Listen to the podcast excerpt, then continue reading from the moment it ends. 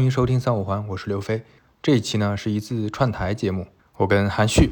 播客运营狗工作日记的主理人，他之前一直在互联网公司做运营工作，我们一起聊了聊对内容的一些观察和一些想法。因为我们对内容平台有一些观察，另外我们自己也算是做内容的人，呃，感觉还是有一些火花，希望能对大家有帮助。其实我们今天讨论的主题是内容行业或者是这种内容产业怎么样去改变了我们个人，然后甚至是各产业里边的角色。所以为什么要讨论这件事儿呢？就我们可以讲讲，就是因为现在呃内容已经真的深入到各个领域里边，它跟以前不一样，以前可能。只有在那个场景下有，现在呢是哪哪都是，就是你不管是自己个人消磨时间，还是你做品牌，还是你做这个这个这个销售渠道，都是依赖内容。所以我觉得这事儿还挺有意思的。回头看，它现在已经发展到非常非常重要的一个位置，所以我就特别想这个这个没啥目的的跟飞哥聊一聊这事儿，就不知道飞哥对啥为啥对这件事儿感兴趣啊？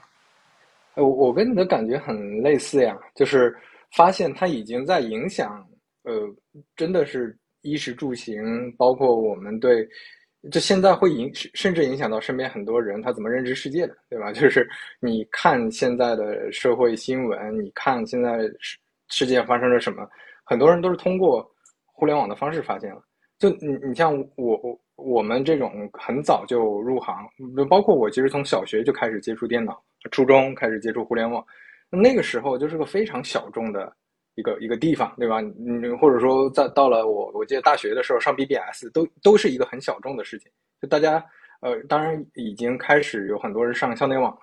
但是有一个内容平台，大家去把呃去交流，大大家讲的东西用到自己的生活里，会指导自己的工作这些东西，当时就感觉很天方夜谭，呃，就是就是跟自己的生活好像挺远，就他就是一个爱好，他的这个爱好和喜欢就喜欢刷论坛和喜欢。看电影，喜欢听音乐一样，他就是一个小的爱好。但是现在不一样了，现在就没有人能跟这些互联网内容去隔绝。嗯，包括我长期这呃五六年、六七年也一直在做自媒体，就我觉得内容这个事儿是还是挺值得聊的一个话题。嗯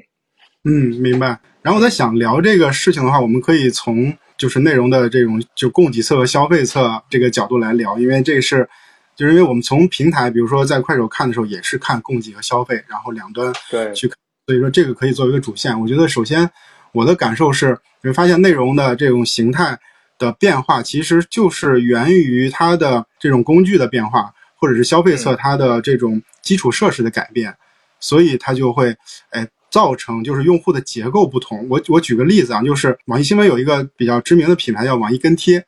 这个网易跟贴其实是。在门户那个年代，可能比如说零几年的时候，真正能上网的人，用台式机上网的人就比较少。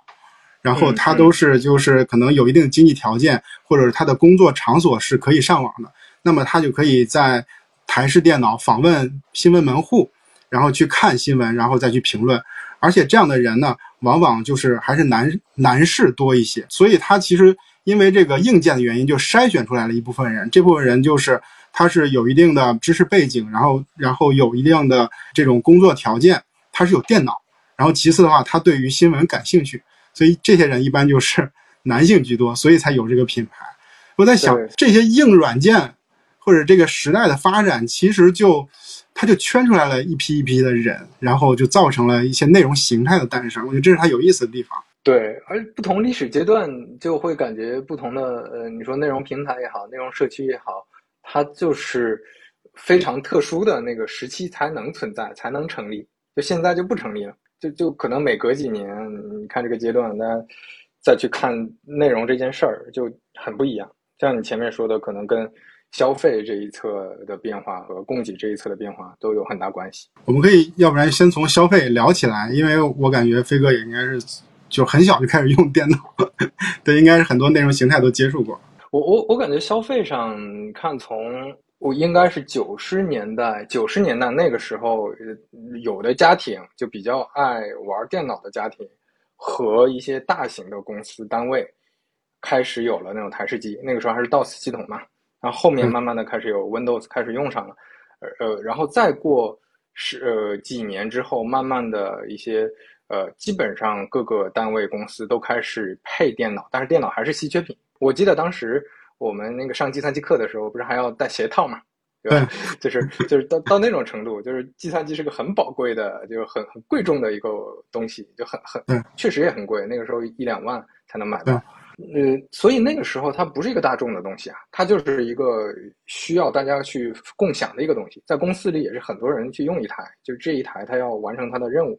到了应该我感觉是应该就我上大学可能零六零七年，陆陆续续个人电脑。就每每个人开始配一个电脑，从大学生开始到工作的人开始，开始用电脑办公这件事儿就非常普及。但是这个时候感觉还还不是特别普及，因为当时的互联网的社区、互联网的平台还没有那么成熟，对吧？就是像前面说的一样，它都是比较小众，还没有出来比较好的这种平台，大家可以去分享，然后包括分发机制。到真正，我觉得真正在内容上有很大的一些变化改变，可能还是从博客出现开始，对吧？在博博客之前，更多的还是一些专业人士在做，就个人站长，啊，他们自己去搭，还没有这种所谓的平台。然后慢慢的开始有类似，呃，博客，然后校内网，其实它也是有点类似博客的这种形式，对，大家都都有自己的主页去写各种各样的内容。然后慢慢的开始有更多的。消费者应该还是从最最主要的因素还是有移动互联网和手机，啊，就是这个时候人人都开始消费了，而且涉及到说在内容的匹配上，慢慢的也从长的内容变成短的内容，门槛也降低之后，你消费起来也是也变成刷的很爽的这种状态，不管是微博还是看各种各样的新闻，越来越短。其实其实我觉得从另一个视角看会更有意思，就是你看不同的平台他们的。日活其实就代表的是不同消费群体的规模。你看最早天涯猫扑那个时候，虽然它已经是国内最大的这种大家讨论内容的一个平台了，但是这这个社区里，它每每天的日活最高的时候可能也就几百万。但是你到了豆瓣，到了知乎，已经可以上千万了。然后你再到 B 站、小红书，现在都是几千万，甚至大几千万、上亿的量级。那到抖音已经是六亿了，日活。嗯。就是你覆盖的人群六亿，基本上就是一个全全民大众的一个平台，所以感觉这个这个历史，我感觉我我们算是完完整观察了这段历史的，还是挺有意思的。就它这这种变化非常剧烈，可能之前很多人都想不到的。是的，其实最早的时候，我理解第一个阶段是那个门户的阶段，门户阶段它的特点有点像这个传统的媒体，就是报纸、杂志、电视台，它的那个相同点在于说，呃，你今天。在我这里看到什么是我来决定的，比如说新浪体育今天会放哪些新闻，那它就是那么一块儿两块儿，这两块儿是编辑来挑选的，它有一个专业的视角去筛选，那基本上就是说是这么个逻辑。然后呢，产出呢也是专业的角色产出。然后刚才飞哥说的，到了那个博客，包括校内那个阶段，就是到了就是大家都有呃机会，然后来去生产内容的那个阶段了。所以那个阶段就。百花齐放，解决是个相当于是个供给侧的这个丰富度的问题，然后，然后也让更多的人可以有这种社交关系了。就是像微博到现在，就是还还是一个很大规模的一个社交社交场所，这就是 Web 二点零那个那个年代。所以我现在感觉就是门户那个年代，它其实诞生出来很多的人才，或者是对于好内容的理解，就传承到现在。就虽然很多人都已经转行不干这事儿了，但是那个阶段确实算是。权威角色，然后来去制作和分发内容的一个阶段。对，这就这就说到从供给上，其实也是在门槛降的越来越低嘛。之之前我我听很多播客，包括自己去思考，我觉得 Web 一就很多人会评论 Web 一一点零、Web 二点零，这里面其实不是特别科学的一点在于。在那个刚才说的，比如说那个门户网站时代，其实也有论坛。其实也有 UGC 和 PGC 的内容，只不过门槛特别高，就大大家也在创造这些内容，但是可能你得有一些能力去，你至少搭个网站，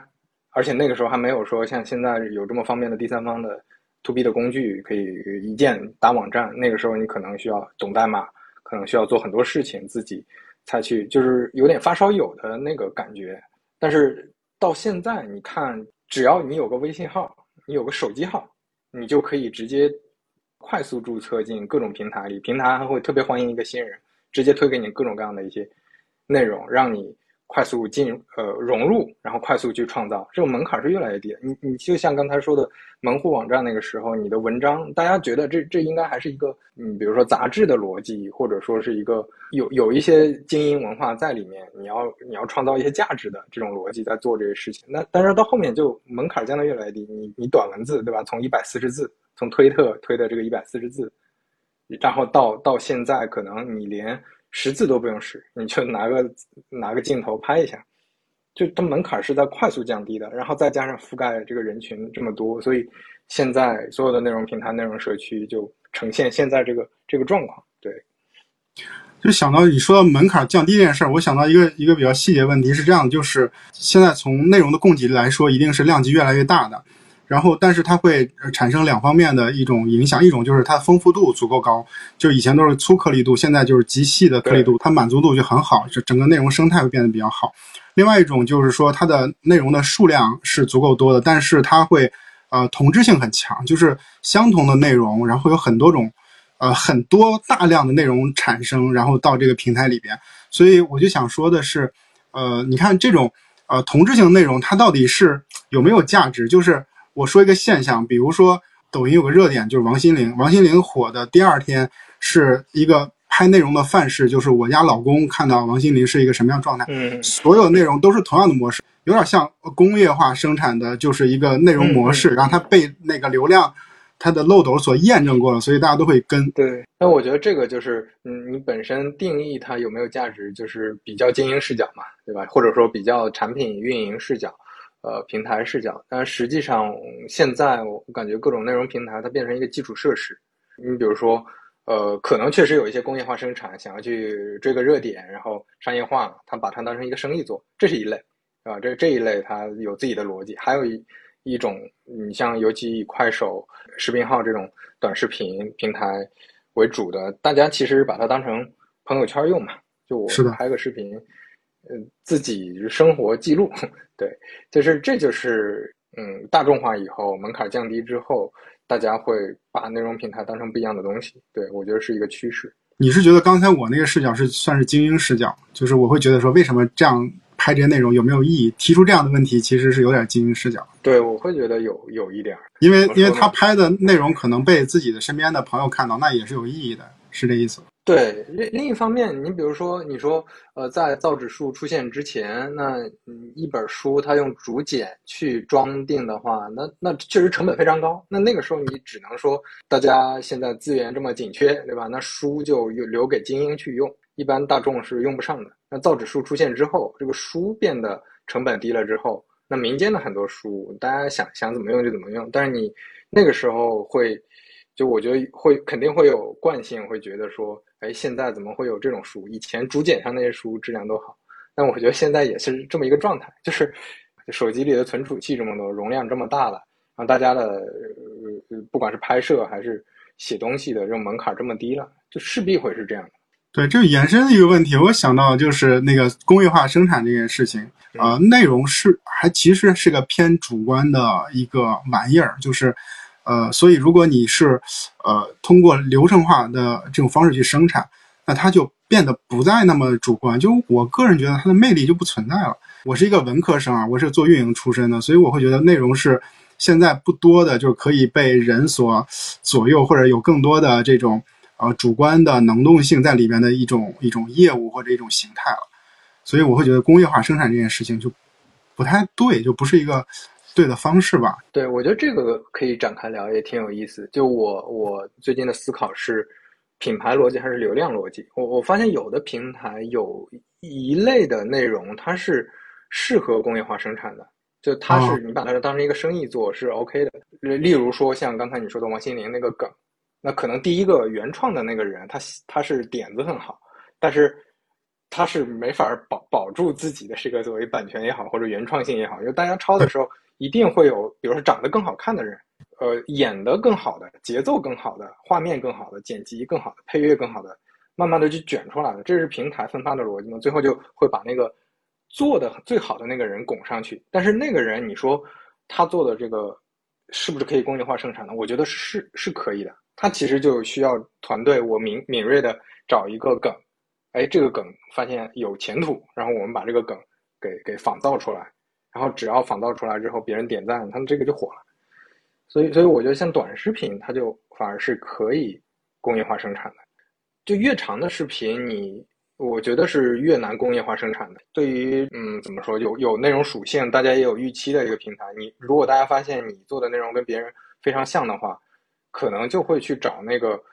呃最最早做这个的，最早做这个的，它它是有品牌效应的。就比如说半佛在 B 站火了，那很后面很多人模仿他了，特别多人模仿他。但是你会发现，现在模仿他的人没有那么火的，就反而跟他有差异化的那些，嗯，不能说呃商业财经这块只有他收获了那么多粉丝关注，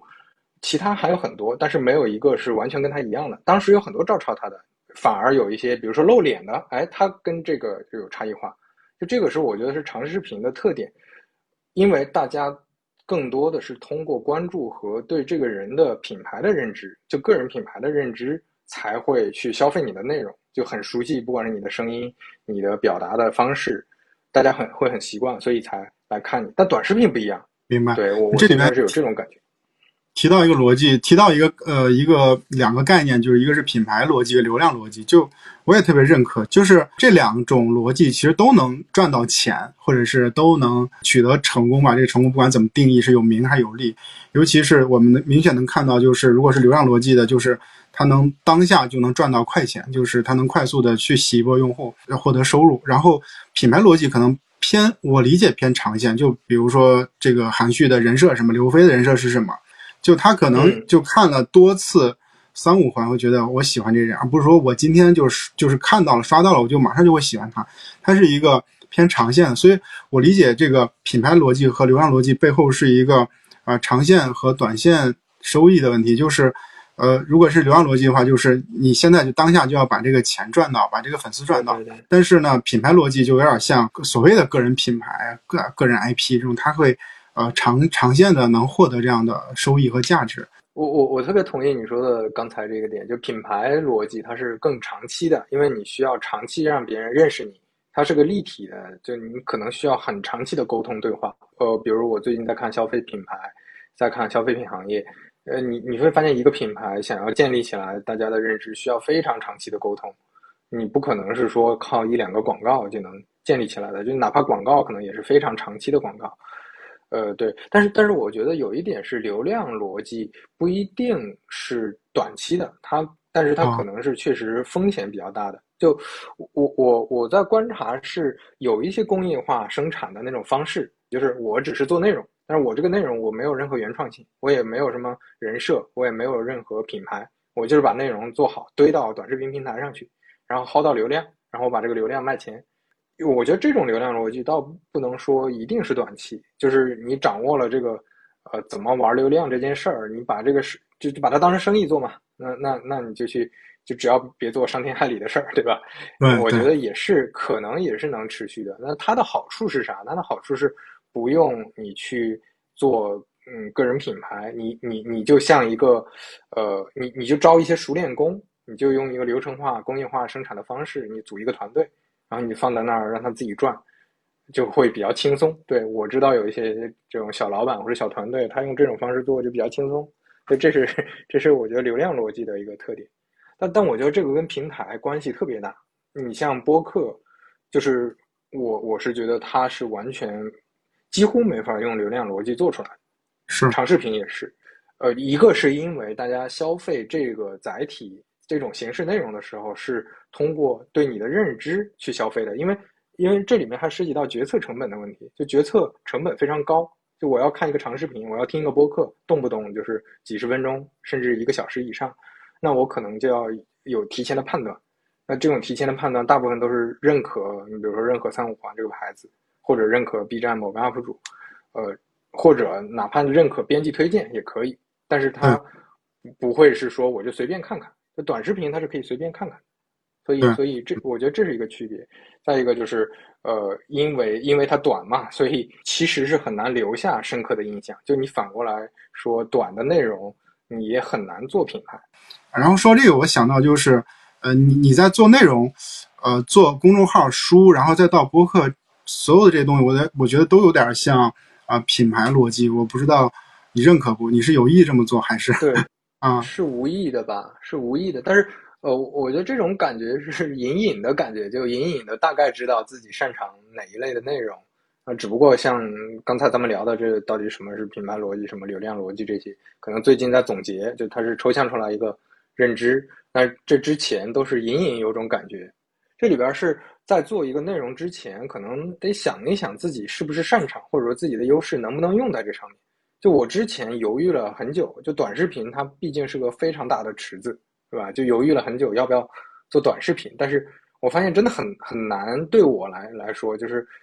因为短视频就像刚才说的，大家卷的是这个内容最后的呈现，就它的呈现一定得品质特别好，因为你要在几十秒、一分钟内抓住对方，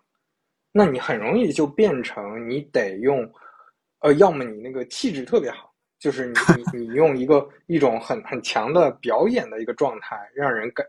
抓住人，就让人觉得哦，这个人看起来就很牛逼，对吧？你要么这样，要么就是。你说一些很有噱头或者非常有感染力和吸引力的话，就必须在几句话内把它抓住。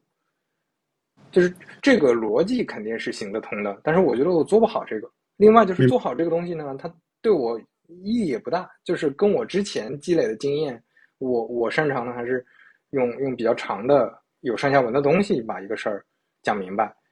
嗯，那那现在我相当于要把自己的技能树。换掉，重新去做这个事儿，那其实就就会很痛苦。我觉得这是，呃，为啥那个就公众号博客一这么去迁移的一个原因吧。因为这个时间跨度很长，因为你做这些内容应该好多年的时间，差不多将近十年的时间。就是你有没有被你看别人都是跟你一起做内容的。他们这么做就能赚到钱，或者他比你更有名，别管实力怎么样，但是他名气比你更好。有没有就曾经某个阶段比较吸引你，然后让你也想去试一试？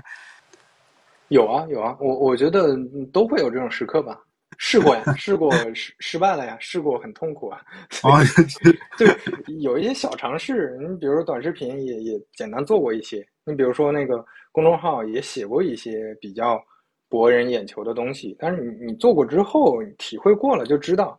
这方面你真的做不过人家。我我觉得做内容久了之后，就会就会发现内容是一个很特殊的东西，它是看起来容易，做起来真的很难。因为内容都是你读，你怎么读，怎么听，然后怎么看那个视频，这些不同的载体，你都会觉得这个好像没那么难，但实际上这里面的节奏，这里面的把控，这里面每一句该用什么表达。就是你读完之后，你说这个挺简单的，和你去创造这个内容，这根本是两码事儿。对，我觉得就是飞哥，就是咱们从某个角度来说，我们还是幸运儿。为什么？就是你做这么长时间的内容，其实是有是有能看到收益的。就我虽然没问过你，我也不了解，但是我猜你创业，包括你这些人脉资源，跟你持续做内容是有关系的。那么，包括我自己也一样，就是我我写书。就是写书，大家知道你也出过书，就一本书赚不了几块钱，但是它的作用在于说，呃，你它是你身上的一个标签，就是韩旭这本书叫叫什么什么，让别人会知道这是个写书的人，是个作者，就会变得更不一样一些。那么我再去跟别人社交，甚至说公司在给你开 offer 的时候，他都会高高看你一眼，就这个，嗯，就是一个收益。所以这个收益不是说你卖出去一本书你赚了几块钱，而是说你有了这个内容的作品。他这个作品成为你身上的一个标签，就是成为你，就是就是你自己人身上的一个，呃，一个一个价值点。行走的简历，嗯，对，行走的简历，我觉得这是特别好的一个地方。对，对我前段时间还经常跟朋友聊说，这个就特别像大家经常说 NFT，去中心化的 token，去中心化的这个货币。但是其实我觉得真正。做内容，你有一个内容，有一个内容的作品，你有自己平时思考的这些积累，能通过互联网这个杠杆传播出去，这个才是真正去中心化的一种方式。因为你你水平怎么样，你对这个事儿的认知程度等等的，它是存在很多人心里的。就这些人心里大概知道你你是怎么样的，就包括你的履历，包括你的这些，就是以前可能只有你去面试的时候别人才知道，但是现在他通过互联网能够。能够了解到别人知听你的播客，别人看你的公众号，看你的书，能知道你这件事儿，我觉得非常非常非常重要。对对，因为我跟飞哥对过这个，大概我们想聊的就是他 双方的观点，因为它里面有句话说的特别好，但我我我不想说出来，因为那是他他写的，他这句话叫做“内容是行走的简历，是真正的 NFT”。我觉得这个特别有意思，就是他写完以后，我觉得嗯，对啊，就是他让这个内容的意义变得没那么功利，就是人在行业里或者在圈子里混，或者在社会上混，就是他会有很多的标签，就是你的形象，然后你的学历、你的工作，然后你的你你呈现出来的所有东西，但是内容其实也是会让你变得更丰满，就是尤其在当下的内容的业态下，你有。这么多内容平台，你有朋友圈，然后所有东西你都可以都可以发，然后它会变成一个让你呃更丰满的呃一种方式。那它就是就是真正的 NFT。我觉得这个概念特别有意思。就是我我我最近在想一个例子啊，就像那个我们之前经常讲说，嗯，读一本书就是在跟作者对话。嗯，现在已经门槛给大家降的这么低了，其实写做内容也是一个对话的方式。就像你说的。现在的各很多内容平台不像以前，以前你比如说在一个非常火的论坛里，你在什么呃天涯的一个头部最热的那个板块里，你要发一个帖，那你可能瞬间两分钟就沉底了，没有人点开看。嗯，但是现在嗯的内容平台这种分发逻辑，包括再加上因为你的生活的朋友，你身边认识你的人都都在一个连接的圈子里。那这个时候，你的内容其实是能够跟别人对话的。那个飞哥，我想聊一下，就是因为那个内容，刚才我们聊都是就是它的消费的价值，就是生产内容，然后就说白了被看。那有一个有一个价值在于叫做呃去作为消费的决策。飞哥，你觉得这个事情呃它还会有什么衍生的这种呃形态，或者说它还会就是一直这么持续下去吗？这个我倒没系统想过，那我的感知是因为现在大家就像前面说的，接触内容，或者应该这么说，就每天的用户时长，每天花在互联网产品上的时间，或者就说的更具体一点，花在微信、花在抖音上的时间越来越多了，就基基本上在占据，先把大家以前看电视的时间挤掉了，甚至在挤掉大家玩游戏的时间，之前各种娱乐的时间，那挤掉之后。大家每天要花这么长时间在消费内容，那这个内容它能影响一个人的决策的阈值就很宽了嘛？我我觉得这这里面肯定是能跟各种消费决策都能有更进一步、更深度的一些结合。我我的我的感觉是这样，嗯，就有一种场景，比如说我在比较明确要去吃，比如说吃川菜或者吃某某一类的馆子的时候，我可能还是通过点评的评分和历史的评价。然后我买一些比较，呃，明确想买的东西，比如说我买一个苹果手机，或者买一个键盘，那我可能去淘宝上看商家的信息，看这些等等的。但是如果我我我想要买一个新奇的东西，或者也要有一些比较新奇的体验，比较之前没有接触过的，可能抖音对我的转化还是挺高的。然后因为我看飞哥之前说了一段，是说。就是我们作为个体，然后被内容影响、被流量影响。其实，内容在算法里就是一个标签，然后有的人也就活成了标签。就这个，你能给我们讲讲这是啥意思吗？就是为什么内容是标签，我理解，那为什么人也活成了标签？你你像在这些平台里，从当然当然之前可能比较原始的，就是给大家打一个很粗的标签，比如说年龄的标签、群体的标签。但是到后面慢慢的会有更细颗粒度的标签，就这个人身上可能一堆标签，就年龄是一个，他消费能力是一个，比如说他的一些爱好、兴趣爱好是一个，他买过一个登山的东西，他可能跟登山相关，打上一个标签。那慢慢的这些标签就描绘了你这个人，之后他对你推的内容和影响你决策、影响你生活，就是靠以前这些标签，你就慢慢的更依赖这些标签了，因为他就是这么识别你的。然后你就潜移默化的又基于这个标签的推荐里了，对吧？嗯，我我我会有这种感觉。嗯，我有的时候就会反思，当我最近喜欢一些东西的时候，我最近慢慢的我发现这些平台给我推的这一类的东西越来越多。我如果没有这种自己的自省的话，我我就可能会又陷入这里面，就更固化了、深深深化了这个标签。因为你花的时间太长了，在这个产品上花的时间太长了，所以它推给你的东西，其实反而会影响你在生活当中的一些决策。就是说到这儿，就是飞哥，我有一个非常直接的一个观点，就是比如说我儿子，我儿子现在九岁，呃，我从来不让他看抖音和快手，就是他的内容的糟粕有大量的这些东西在里边，所以就像沿用你刚才说的，我不想让一些。不好的东西，啊，去影响一些没有判断能力的，就是我的家人，呃，所以其实有的时候我在想，就是，呃，因为很多的呃贫困的啊农村里边有很多朋友，就是呃我们会说，因为他用了啊我们的短视频产品，就是有了这种啊收入的机会，比如他可以把自己的农产品卖出去，他可以直播打赏，就是这是真的，就是这会是一个正面的形象。然后还有很多负面故事，我们发现我们根本都无视了。那个这些农村里面的小孩儿，他不上学，然后他就拿着手机去刷视频里边的很多价值观传递给他们。这价值观是什么？就是老子有钱，我就能都是短视频传递过来的。因为他们的父母对于他们使用手机这件事情是没有一线城市要求这么高的，手机就可以随便使用，所以他没有分辨能力，他就可以一直看这些东西。这就是内容。就对我们的影响里边，我觉得是不好的地方，但是是被人忽视的。我我觉得这都不只是像短视频，可能是因为现在大家就特别容易接触到一些，呃，以前大家就像你前面说的是经过审查的、经过编辑的内容，以前是电视上啊、报纸上这些、杂志上这些，但是现在你可以接触到任何各种各样的很多长尾的。就他可以审你的那个是不是黄色，是不是暴力，但是他没法审你的价值观、世界观嘛？那你就会接触到各种各样的东西，而且会幸存者偏差会非常严重。就你之前哪怕你生活在一线城市，可可能你接触的圈子也是自己类似的人的圈子，但是现在会变成你总能接触到非常多你其实没有没有完全理解人家是怎么怎么样成为现在这样的。这些人，你你比如说像那个自媒体这个事儿，其实现在我会非常谨慎的劝很多年轻朋友，不要以为就只是就听很多人讲说每个人都能成名五分钟或者怎么样的这种逻辑，就 all all in 投身到呃那个做自媒体里。包括我身边真的听到有朋友，他家里的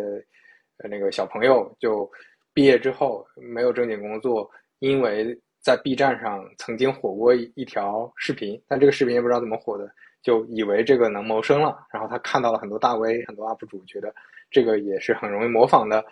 就是这个会让人觉得说比较遗憾。而且这里面的幸存者偏差严重和极端到你根本没法没法去去解释，就因为他只看到了表面的东西。我觉得这是内容平台带来的问题吧。我觉得价值观的问题是是是算法这个很难去解决问题。但是现在对啊，我觉得内容行业也在演变，就是到现在二二年这个时候，很多平台也会在内容价值观上有一层的这种人为的这种干预。但是呢，就还是很难去去杜绝这件事儿。比如说，有一个创作者，他可能价值观。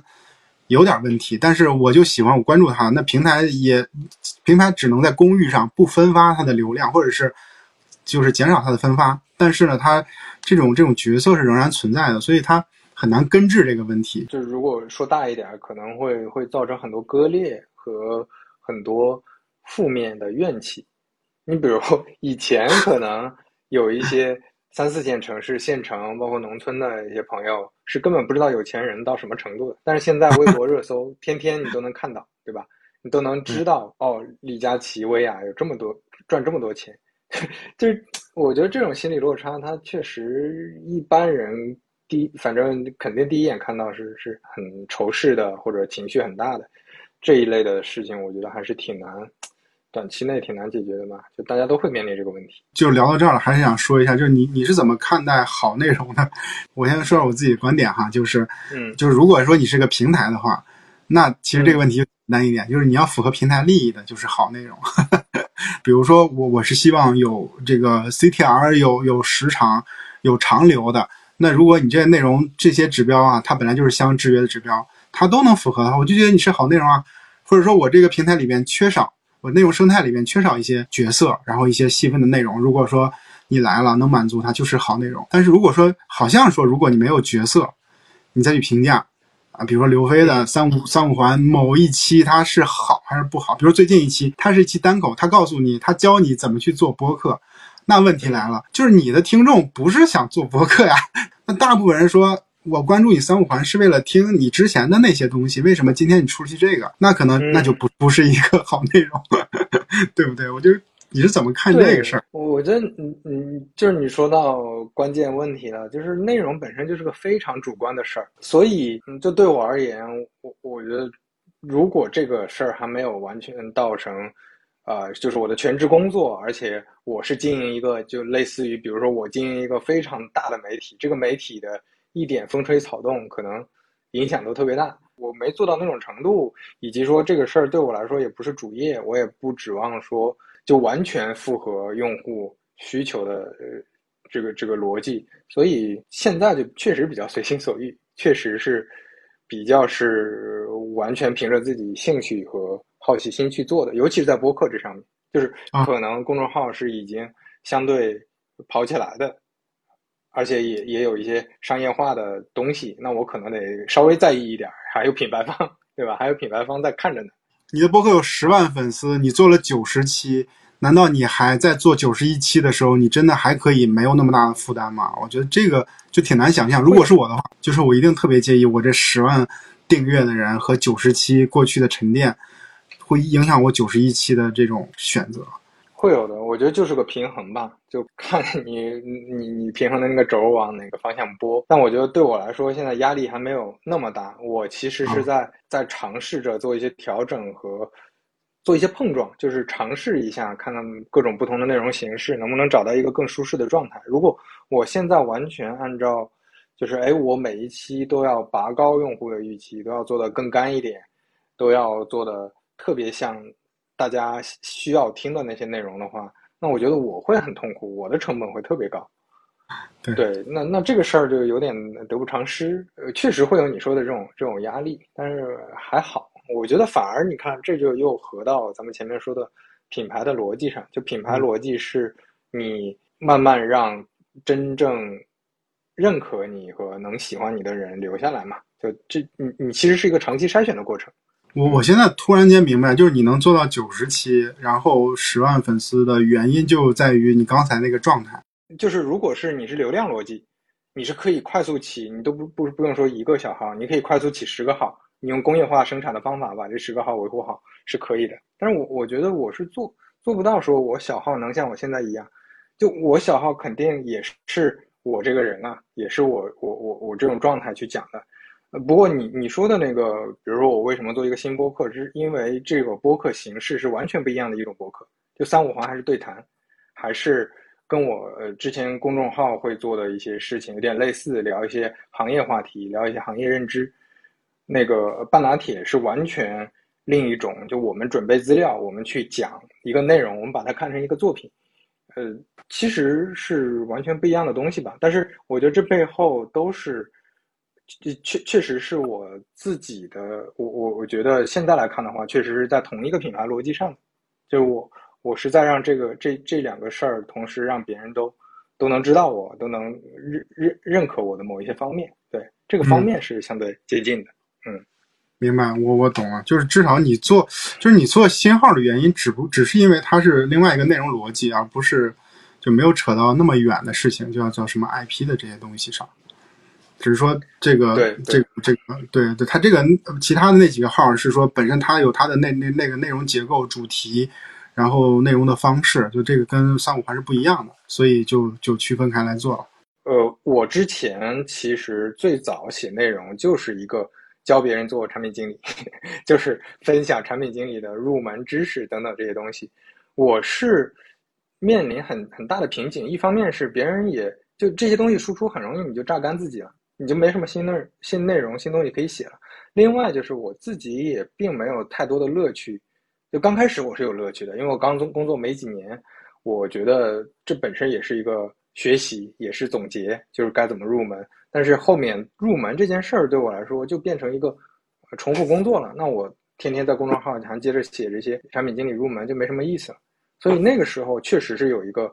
有一个转变的，就是我我我希望别人知道我是。我对产品有一些观察，对行业有一些认知，而不是说我是一个教别人做产品经理的人。那那个是一个主动的转变。然后这个转变之后，其实你看，虽然换了平台，变成播客了，呃，但是我现在还是想做类似的事情。只不过我发现自己去输出观察和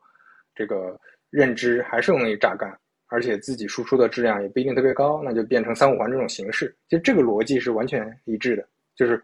我身边的朋友，他们来继续讲这些，我来发掘他们对这个行业的认知观察。你你包括那个半拿铁，它也是我自己本身我对这个东西都特别感兴趣。我自己做消费品，我对很多品牌是怎么成成长起来的，这品牌他们背后有什么故事，我本身特别特别好奇。那这个事儿，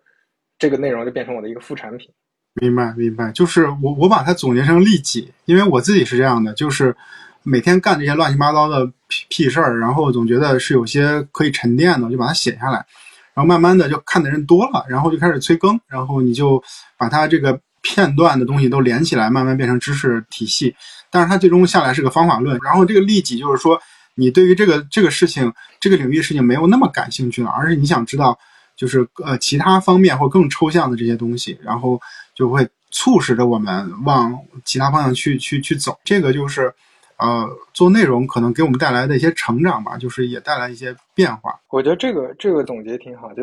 利己。但另一个方面，我也在想，呃，其实我是在一开始当然写内容就天马行空的写嘛，但后面确实还会考虑另一个因素，就是这个也也确实得利他。这个利他就是说，不是完全说大家想看什么写什么，而是。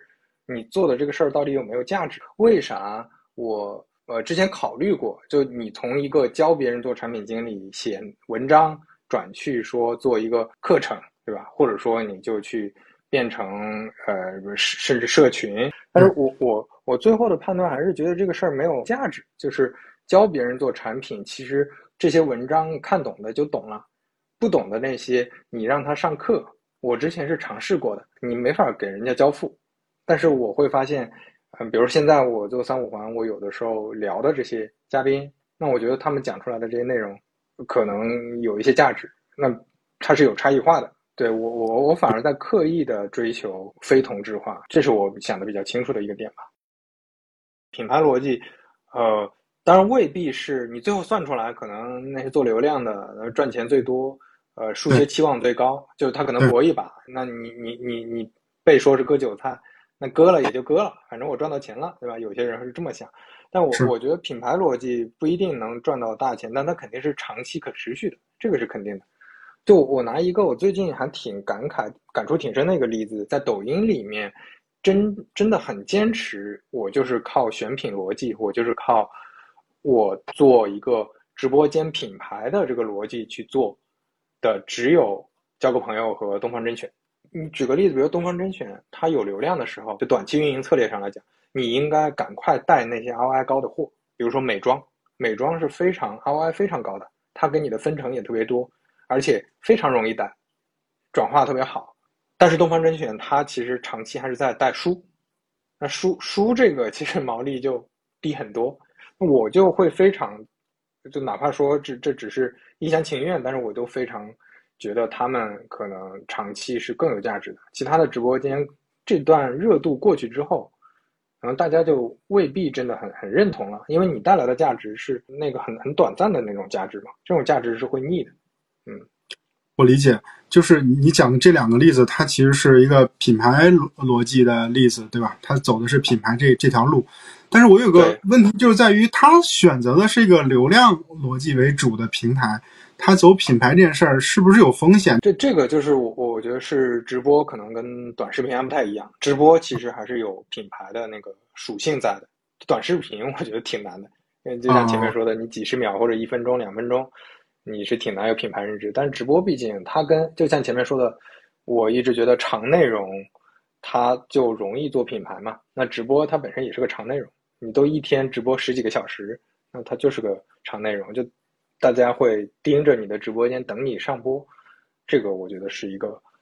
可以用品牌逻辑做的。播客这个事儿，就音频这件事情，包括听觉这件事情，是一个并不是有什么精英视角，或者是并不是哪个群体更实用呢？但为什么播客好像就是一二线城市有一些什么呃收入或者教育在某个程度上，或者年轻人才会用的？就它会不会变成就是这个内容形态也会下沉，也会量级变得很大？我我觉得会下沉，但是现在的问题是做播客的人是精英啊，就是是做播客的人做出来的这种内容下沉市场不听啊。但你看，只有一个播客非常成功的穿透了那个那个一线城市，就是闲聊，闲聊的播放量非常高，因为它就是在很多平台、很多地方，它就是郭德纲的替代品。但是这种内容还是比较少。嗯，你是说闲聊已经有破这个一线城市圈子的这种现象是吗？对，因为它的播放量非常高了，它播放量都是几十万、上百万的这个量级。那你说这个音频的供给能被广泛的像快手一样的这种群体所接受的话，它应该是什么样的音频内容？我没有想过，我也没想出来。我觉得本身音频可能还是略有门槛的吧。呃，你像那个短视频里这种简简短的动作，我模仿一下就可以了。但是讲话这个事儿门槛还是挺高的。还真的是，就是你看这个，我咱们就聊这个内容的。呃，你你之前就描述了一个过程，这过程是说，就是从它的供给侧、消费侧，就供给侧它的这个成本其实越来越低，就是它有工具，然后它有平台，然后消费侧的话，就是说它能看到的内容形态，之前就只能看文字，现在可以看视频、看直播，就越来越可以去更容易被接受，所以它这个过程是一个慢慢下沉的过程。对，那这个事儿上我是相对还是乐观的，因为我总感觉，呃，会。嗯，有更就是当你播客的内容的丰富度、品类多了之后，肯定是有很多能够在各个垂直的品类下替代掉评书啊、有声小说啊、相声啊。嗯，我觉得单纯还是要看内容的丰富度。你像闲聊，它也是能替代掉很多人。就我觉得它对标的就是郭德纲相声，那能不能有更多的？对标以前的这些内容，但同时又比这些内容做得好的出现，我觉得这个才是关键。这供给多样性，呃，丰富度、多样性，我觉得现在它有一个制约的点在于分发。这个分发模式呢，呃，就比如说以前，如果说刘飞做了一个门户，或者他做个内容平台，韩旭做了一个，刘飞做大众的娱乐的，韩旭做小众的，可能我们大概都能活下去，大不了你挣的钱多一点。我挣的钱少一点，但是现在的问题在于，就是之前那种情况是在于大家都是用，呃，编辑挑选，呃，内容来来去做分发，就是因为我就是小众，我就挑出小众内容。但是现在的问题就在于，呃，基本上算法的分发是秒掉了所有的，就是其他的分发方式吧，它就一定是有这种集中化的这种趋势。那么集中化的趋势就会造来造成一种成就结果，就是在于，就是你刚才说的供给就变得越来越集中。这个就单纯看平台的运营策略嘛，就你看同样是类似的信息流，快手和小红书差异就很大，对吧？这个我觉得还是还是要乐观起来。就是小红书，我个人至少个人体验，我觉得它长尾分发做的还是非常好的。抖音确实不太一样，抖音是就卷卷出来，它就卷出来了，卷出来的内容就是大家都喜欢的内容，它在致力于找所有人都喜欢的内容。找出来之后，疯狂的给大家推，那这种内容一定会越来越越下沉的，就是那种不需要任何背景知识，不需要任何共同语言，你看了就发笑，看了就觉得好玩。那小红书我觉得还是，呃，能分发到长尾的内容。那你就说回来，我还是对像小宇宙这样平台还是挺有信心的。People say a man is made out of mud, a poor man's made out of muscle and blood. muscle and blood and skin and bones. Mind that's weak and a back that's strong. You load 16 tons. What do you get? Another day older and deeper in debt. St. Peter, don't you call me cause I can't go. I owe my soul to the company store. Ah. I was born one morning when the sun didn't shine. I picked up my shovel and I walked to the mine. I loaded 16 tons of number nine coal, and the straw boss said, Well, to bless my soul, you load 16 tons. What do you get? Another day older and deeper in debt. St. Peter, don't you call me, cause I can't go. I owe my soul to the company store. 欢迎在小宇宙、苹果 Podcast 订阅和收听三五环，也欢迎在评论区留言交流。如果喜欢三五环的话，也恳请能在苹果 Podcast、Spotify 或者喜马拉雅留下你的宝贵好评。下期再见。